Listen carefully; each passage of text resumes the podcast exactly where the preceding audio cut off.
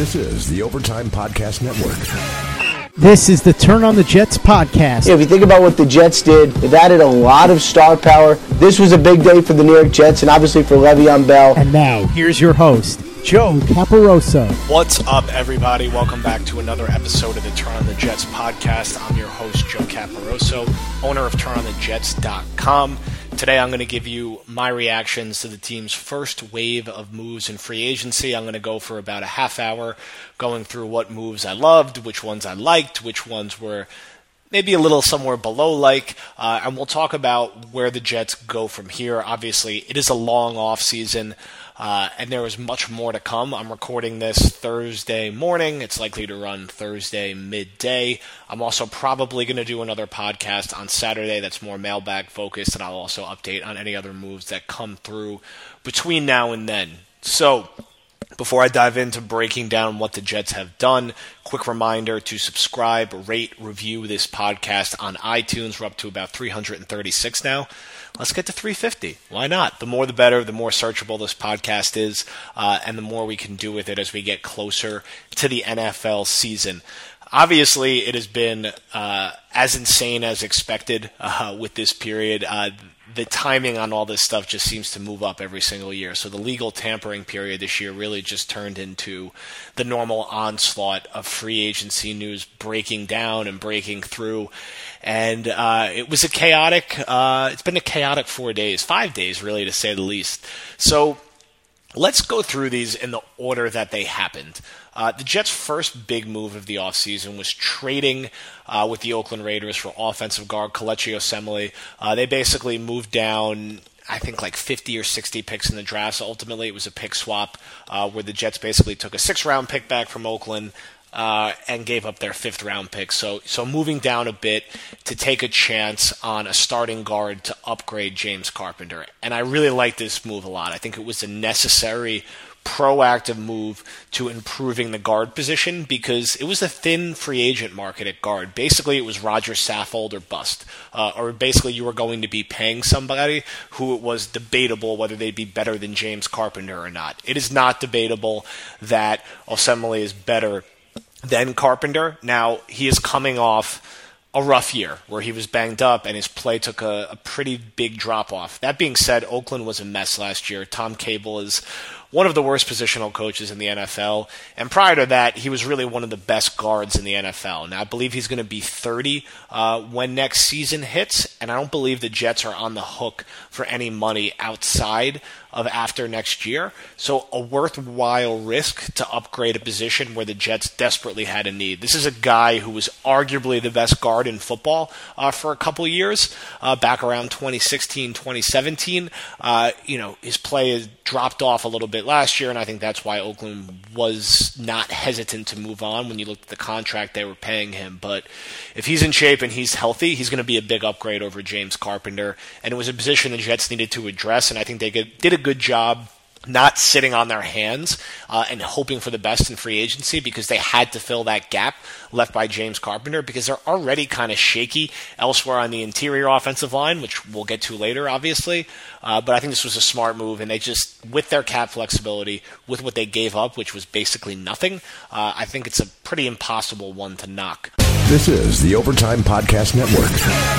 Next major move to break through was a decision to sign Jamison Crowder as their slot receiver. I think Crowder was a guy we talked about a decent amount in the free agency run-up period. I think there was a rightful fear that the Jets might instead look towards a guy like Danny Amendola, who had played with Gase before. But really, when you were looking for value on the receiver market, I think two guys jumped off the page in particular. Adam Humphries, who ended up signing with the Titans, and Crowder, a guy who was very healthy and very productive the first 3 years of his career with the Washington Redskins, and then was banged up with an ankle injury last year. Crowder fits very well for the type of offense that Adam Gase runs. He's not someone who, despite being a slot receiver and being one of the smaller guys out there, I think he's 5'9 officially, has pretty good vertical speed out of the slot and can attack down the seam and can attack on post corner routes. He's a guy that will fit well and they'll manufacture touches for, and they need another starting receiver. You need to have 3 starting receivers in today's NFL, so they needed somebody who offered a unique or different style of matchup than Robbie Anderson or Quincy Enunwa. And no one really checks that box better than Jamison Crowder. Obviously, those are bigger receivers, Anderson and Enunwa, and I think this frees up Enunwa to not just be a slot receiver, which isn't taking advantage of his skill set. Enunwa is at his best when he's moving between the slot, H-back, and playing outside the numbers, where he did a lot of really good work in 2016. This will give the Jets the flexibility to do that with him. I think Crowder's going to be a high-volume target guy, particularly in the short to intermediate passing game. And you've seen Gase, whether it was with Jarvis Landry, whether it was with Jakeem Grant, Albert Wilson, and Amendola last year, he's going to pepper that slot receiver with targets. So I think Crowder is probably going to be up higher than most people anticipate in terms of his involvement in the offense. And the money was a little higher than I initially thought he would get. But when you see what some of the other receivers out there were paid, it's not insane money. You know, this is a guy who's in his mid-20s and should be able to give you at least 2 or 3 productive years before you see any kind of fall-off. So I think considering the need and who was out there, this was smart, targeted shopping by the Jets to address a need. Third major piece of news that dropped, and obviously this one ended up being a little more complicated than some of the other transactions. As I take a sip of coffee here to get ready to talking about it, Anthony Barr. The Jets get reported that they're going to sign Anthony Barr to a pretty massive deal to be an edge rusher. And this led to a bunch of different discussions that Barr has not been an edge rusher in the NFL and how confident he could be that he would just flip back to being the player he was at UCLA when he was a productive pass rusher. I kind of push back on this. I think saying that signing Barr and saying he's addressing your pass rush is probably a little naive. You know, you could send around all the UCLA clips all you want. It's been 5 years, and he's been a certain type of linebacker in the NFL for that period of time. So to assume he's just going to flip the switch and become this great 3-4 edge rusher always seemed kind of crazy to me. Now, that being said, he was a good football player and would have been a big upgrade for what the Jets wanted to do at linebacker and could play in a 4-3, in a 3-4, in a nickel. It was a bit surprising to see the Jets want to put so much money towards him, particularly in conjunction with paying CJ Mosley, which we'll get to in a minute. But then we found out somewhat, I think it was 24 hours after, that Barr had a change of heart, felt physically sick at the idea of playing for the Jets, which I don't know, was a weird way to frame it, and I don't know what the deal was there, and goes back to Minnesota. And I think when you looked at that in conjunction to what the Jets paid CJ Mosley, should have been a bit of a relief, because to invest that much money in 2 off-ball linebackers who have a combined career 20 sacks over 9-10 NFL seasons, I think would have been a little bit questionable.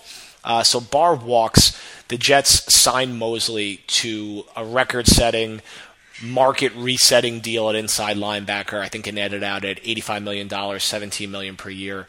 Really staggering money. So this is one of those deals that I'm going to say I'm somewhere between meh and like on. Now, before you jump down my throat, Mosley's a great football player. He's one of the best inside linebackers in the NFL. Whether the Jets play a 3-4 or 4-3, he can be out there and be an impact player. He will be a big upgrade over Darren Lee, who the Jets are very clearly planning to move on from in some type of capacity. My question or concern around it is just how much money they're paying him. And how much money the Jets have continued to invest, or resources they've continued to invest in inside linebacker. So in 2016, they trade for Demario Davis, take Darren Lee in the first round. Last year, they give Avery Williamson, I think it was a $27, $30 million contract. This year, you go pay $87 or $85 million to CJ Mosley. And it's a lot of money for a position that you can make the case for. It does not necessarily have a big enough impact in today's NFL when many offenses are going to spread you out and try to throw all over you. As merits the ultimate price tag. There's a reason the Ravens, who are a pretty smart organization, would not go that high, and it's because they think they could find a way to fill the gap that Mosley left and maybe get 80, 85% of the production at, I don't know, 1/5, 1/8, 1/10 of the cost. So with Mosley, he is not going to sack the quarterback. You are saying he's not going to be somebody who you need to take off the field in passing situations because he's going to be fine in coverage. And I do think he's fine in coverage. I wouldn't say he's great in coverage, but he's fine in coverage. Obviously terrific against the run.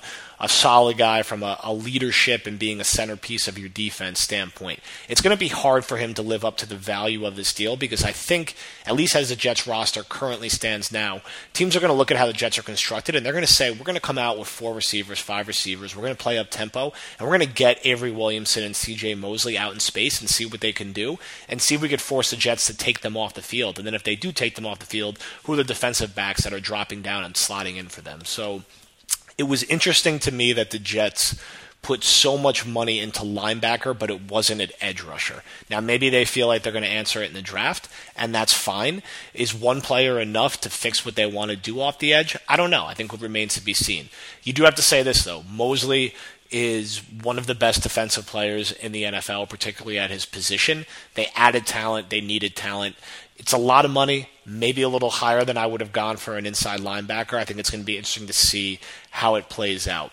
This is the Overtime Podcast Network. Next major deal that breaks through, the one that, of course, is my favorite. If you listen to this podcast, if you follow my Twitter, if you follow the website, the Jets lend Le'Veon Bell $52 million, about $13 million per year. The actual nitty-gritty structure of the contract is coming out now, and the Jets really protected themselves well and are going to have some flexibility to maneuver around when they get to year 3 and year 4 of this contract with how they shuffled some of the money around. But again, ultimately netting out, this is a guy everyone was talking about, $16, $17 million per year.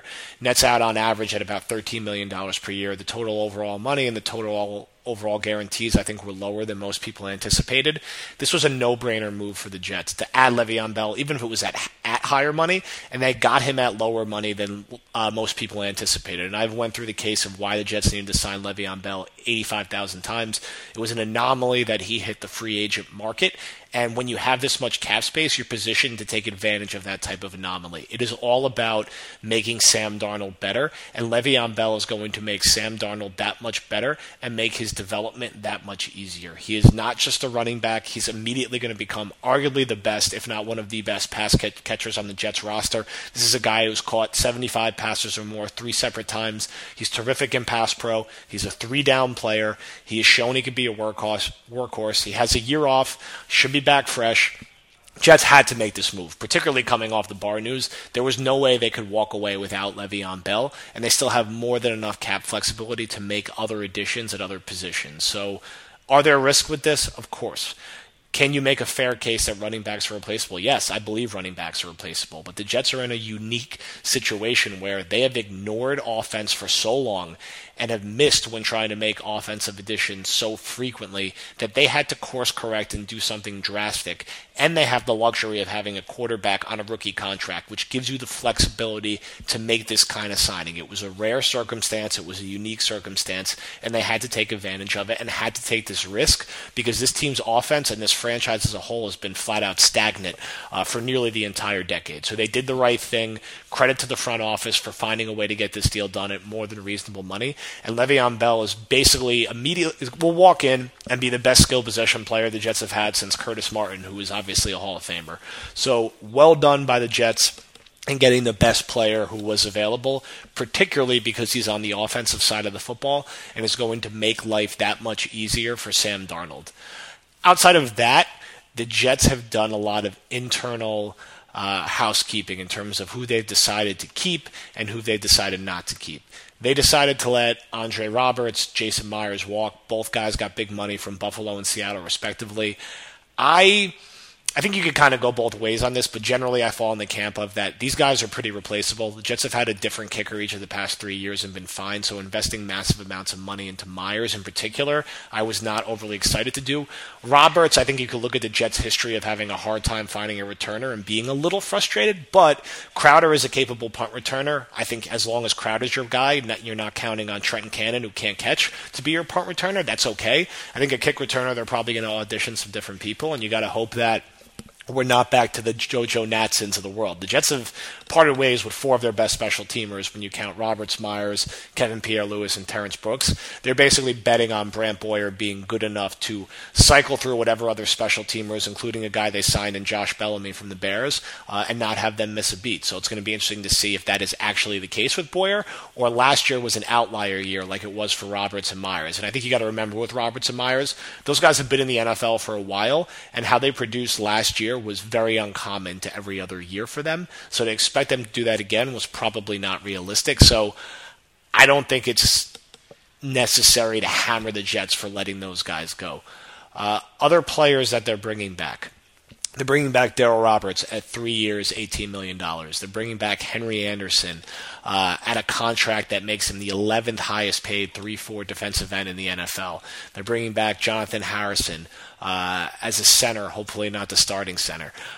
They also brought back Steve McClendon to be their nose tackle. So let's work through those. I think from how they're paying Roberts and how they've handled free agency so far, it would seem that they think he could be a starting cornerback. I think that's a mistake. I think Roberts is best served as your fourth corner and a guy who is providing depth. I think to have him and Trumaine Johnson as your two starting cornerbacks after what we saw last year would be a very, very risky approach. Now, obviously, they could still rectify that, but I think keeping Roberts from a depth perspective makes plenty of sense. I think he's perfect for being a fourth corner and a special teamer. I think you're asking too much if you push him into a role bigger than that. It's kind of the exact same thing with Harrison, who I think is a really good sixth lineman and backup at center and guard. I think making him your starting center for 16 games is a risk. And I hope that the Jets, who I think what their biggest mistake of this offseason has been so far, not getting involved in Mitch Morse, not apparently getting involved in Matt Paradis, and leaving center, arguably the most important position on the offensive line, as a gaping hole. I think you got to remember that you have Osemele, you address that. Brian Winters is a league average guard at best. He is not a plus starter. He is not a good starter. He's barely an average starter if you're being polite. So you need to be that much better at center, and the Jets, as it stands now, are risking it. You know, they could go say we're going to draft somebody. That's easier said than done, particularly with how the Jets have drafted in the middle rounds. Harrison is not capable of being a 16-game starter. I think if you sign Josh Sitton, everyone's saying they could just play him at center. He's barely played center throughout his entire career. That's also a risk, and he missed all of last season, and it's going to be in his mid-30s. You sign a guy like Sullivan from the Rams. He's 34 and was one of the worst centers in the NFL last year. So this is the Overtime Podcast Network. It sounds like, or it seems like as of now, the Jets could still have a big gap at that center position, which could be really problematic. So it's early. I don't think you can hammer him too much yet, but I think it's perplexing that they didn't get more aggressive in the Morris and Paradis market. I think with McClendon, it basically means the Jets are running back their exact same starting 3-4 alignment, McClendon, Anderson, and Leonard Williams.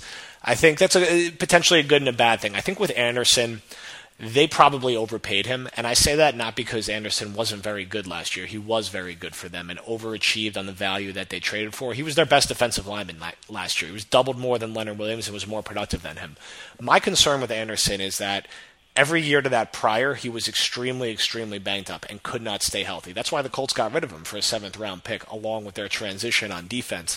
I think it's risky to invest 3 years into Henry Anderson on 1 year that has been an outlier from a health perspective. His career would say that at some point next year, he's going to get banged up. And the Jets have really locked themselves in and said, we're going to trust that Anderson on one outlier year from a health and production perspective is going to be worth the value of his contract. I think there's some risk there because I think for the role that Anderson plays, you could find those guys for cheaper.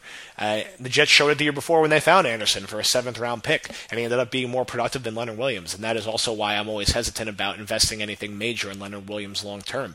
It's just a lower, more interchangeable impact position. I think the Jets' front three was fine last year. I don't think it's great. I don't think it's dominant, and I think when you look at the front seven as it stands now, they've made the big upgrade from Darren Lee to CJ Mosley, but inside linebacker wasn't really a huge problem spot last year. It wasn't good, but it wasn't like a disaster. So I think there's still more work to be done in that front seven. They also brought back Neville Hewitt, good special teamer, backup inside linebacker. Obviously, you need to fill roster spots. We also saw that when they went out and they signed Bellamy to little more than the minimum. I mean, I think they're going to slot him in as their fourth receiver, which I like to see more depth there. You don't want to be a rolled Quincy Enunwa ankle away from having to start Bellamy in your three receiver sets. But we'll see ultimately how that shakes out. The Jets had a visit with Falcons slot cornerback Brian Poole, who would have been a replacement for Buster Screen. He left with a contract. Doesn't mean that he won't necessarily end up coming back. He actually has a game that's pretty similar to Screen. Good blitzer, good tackler, inconsistent in coverage, a lot of penalties, kind of a similar build. He's a little bigger. Screen went to the Chicago Bears, who I guess unironically tweeted out that he was the best nickel back in the game, which I think any Jet fan would tell you is unlikely to be true. So I think when you look at where the Jets roster currently sits right now and where the biggest holes still are, and there's plenty of people out there and plenty of time for them to address some of these situations, I think you have to get better at center and you have to get more depth on the offensive line overall.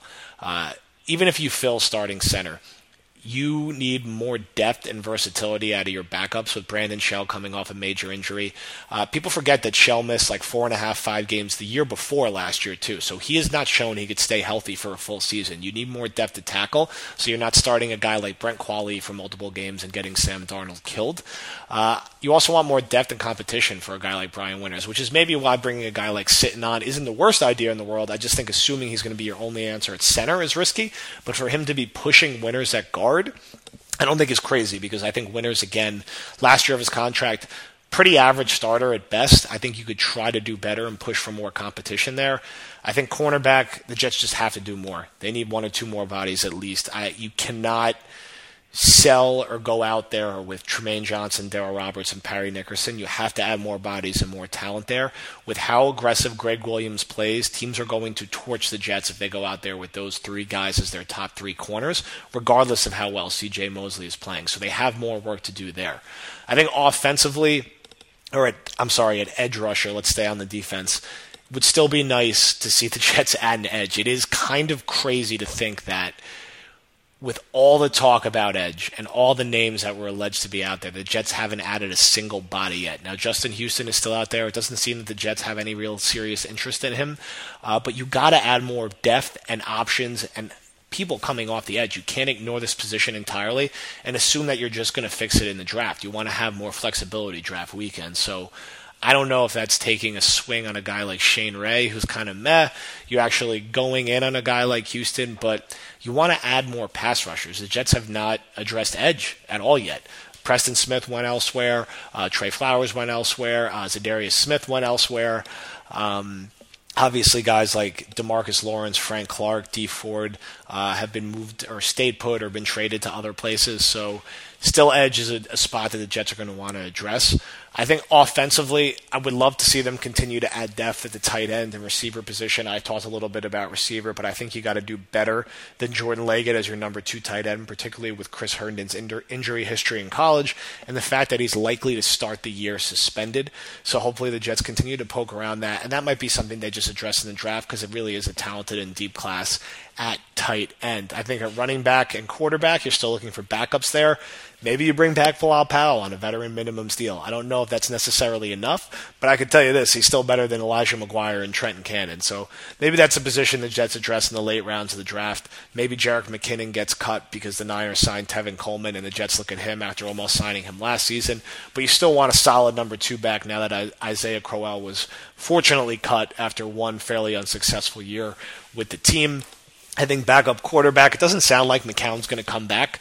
I don't know whether that guy ends up being Blake Bortles. I don't know whether it ends up being Ryan Tannehill. I don't think you need to spend $10 to $12 million on a backup because if Sam Darnold goes down, we're all kind of screwed anyway. I don't think Tannehill is that much of a disaster in a vacuum as long as Gase isn't going to get a weird trigger finger, which I'm sure he won't at all because he knows his success is tied to Sam Darnold. So continuing to kind of flesh out and add depth at some of those different positions on the offensive side of the football, I think is ultimately critical, and we'll see how that shakes out. There are still a lot of interesting names out there at the cornerback position. Callahan from the Bears is out there. At slot corner, Ronald Darby's still out there. Those are kind of the 2 big names. We mentioned Houston at pass rusher. Offensively, there's some lower-tier receivers that they could prospectively take a swing on, and a quarterback, a guy like Tannehill ultimately wouldn't shock me. I think in terms of their internal free agents, they've probably brought back most of the people they're excited about bringing back. It sounds like Brandon Copeland's probably not going to come back, which I'd be a little disappointed with. I think he was a nice piece last year on defense and special teams. And, we'll see, how that nets out and how they want to address their own free agents. But I think overall, at this point, you should be very happy that the Jets took improving offensive guard seriously, took improving receiver seriously, and did what they needed to do with Le'Veon Bell. I think until we see how the rest of the roster is fleshed out, you should be really excited about CJ Mosley, but maybe a little wary about just how much they paid him. But we'll see how the rest of the defense ultimately shakes out. I think beyond that, there hasn't been too many surprises or massive head scratchers in terms of who they brought back and didn't bring back. I think the biggest disappointment so far is how they handled the free agent center market. Hopefully there is a plan B, C, or D there to addressing that, but nothing outside of adding weapons around him. And you could even say this is more important than that, is more important than protecting Sam Darnold. So you want to go over the top at the offensive line. The Jets still have the cap flexibility to do that. Bell's deal is not a cap buster. If anything, Mosley's deal is closer to that, but even that isn't for the Jets because they had just so much cap flexibility that they still have the flexibility and the leverage to make more additions and make more changes and go from there. So we'll see how that shakes out. We'll check back in on Saturday and answer some of your questions. Thank you, everybody, for listening. And like I said, subscribe, rate, review on iTunes. Un amigo es con quien sales a comerte unas papitas de McDonald's. Pero tu mejor amigo es quien promete siempre echar sus papitas en la mesa para hacer un Papita Mountain contigo. Y esa es la única amistad que yo quiero. Para, pa, pa, pa.